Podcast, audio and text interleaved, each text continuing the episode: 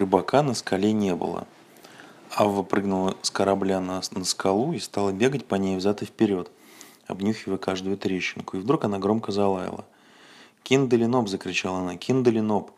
На зверином языке это значит «сюда-сюда, доктор, за мной, за мной». Доктор бежал за собакой. Рядом со скалой, со скалой был небольшой островок. Авва мчалась туда. Доктор не отставал от нее ни на шаг. Авва бегала взад и вперед и вдруг юркнула в какую-то яму. В яме была темнота. Доктор опустился в яму и засветил свой фонарь. И что же? В яме на голой земле лежал какой-то рыжий человек, страшно худой и бледный. Это был отец Пенты. Доктор дернул его за рукав и сказал: «Вставайте, пожалуйста, мы вас так долго искали, вы нам очень, очень нужны». Человек подумал, что это пират, сжал кулаки и сказал: «Ступай прочь от меня, разбойник, я буду защищаться до последней капли крови». Но тут он увидел, какое доброе у доктора лицо, и сказал: «Я вижу, что вы не пират, дайте мне чего-нибудь поесть, я умираю от голода». Доктор дал ему хлеба и сыру. Человек съел все до последней крошки и встал на ноги. «Как вы сюда попали?» – спросил доктор. «Меня бросили сюда злые пираты, кровожадные и жестокие люди. Они не дали мне ни еды, ни питья. Они взяли у меня моего милого сына и увезли неизвестно куда. Не знаете ли вы, где мой сын?» «А как зовут вашего сына?» – спросил доктор. «Его зовут Пента», – ответил рыбак. «Идем за мной», – сказал доктор и помог, помог рыбаку выбраться из ямы. Собака Авва побежала впереди. Пента увидел с корабля, что к нему идет его отец, и бросился навстречу рыбаку и закричал: «Нашелся, нашелся, ура!»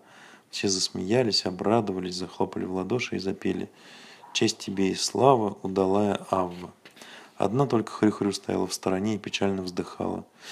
«Прости меня, Авва», — сказала она, — «за то, что я смеялась над тобой и называла тебя хвостунишкой». «Ладно», — ответила Авва, — «я прощаю тебя, но если ты еще раз обидишь меня, я откушу тебе хвост».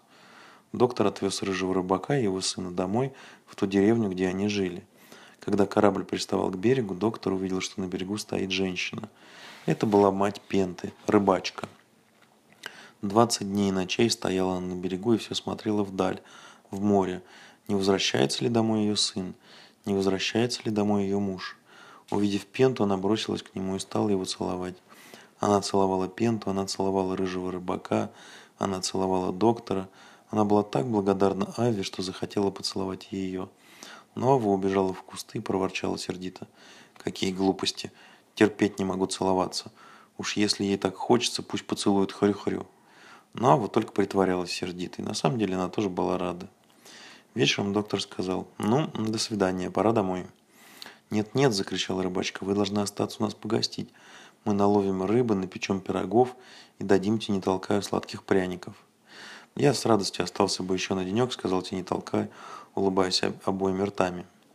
«И я», – закричала Кика, – «и я», – подхватила Бумба. «Вот и хорошо», – сказал доктор, – «в таком случае и я вместе с ними останусь у вас погостить». И он отправился со всеми своими зверями в гости к рыбаку и рыбачке.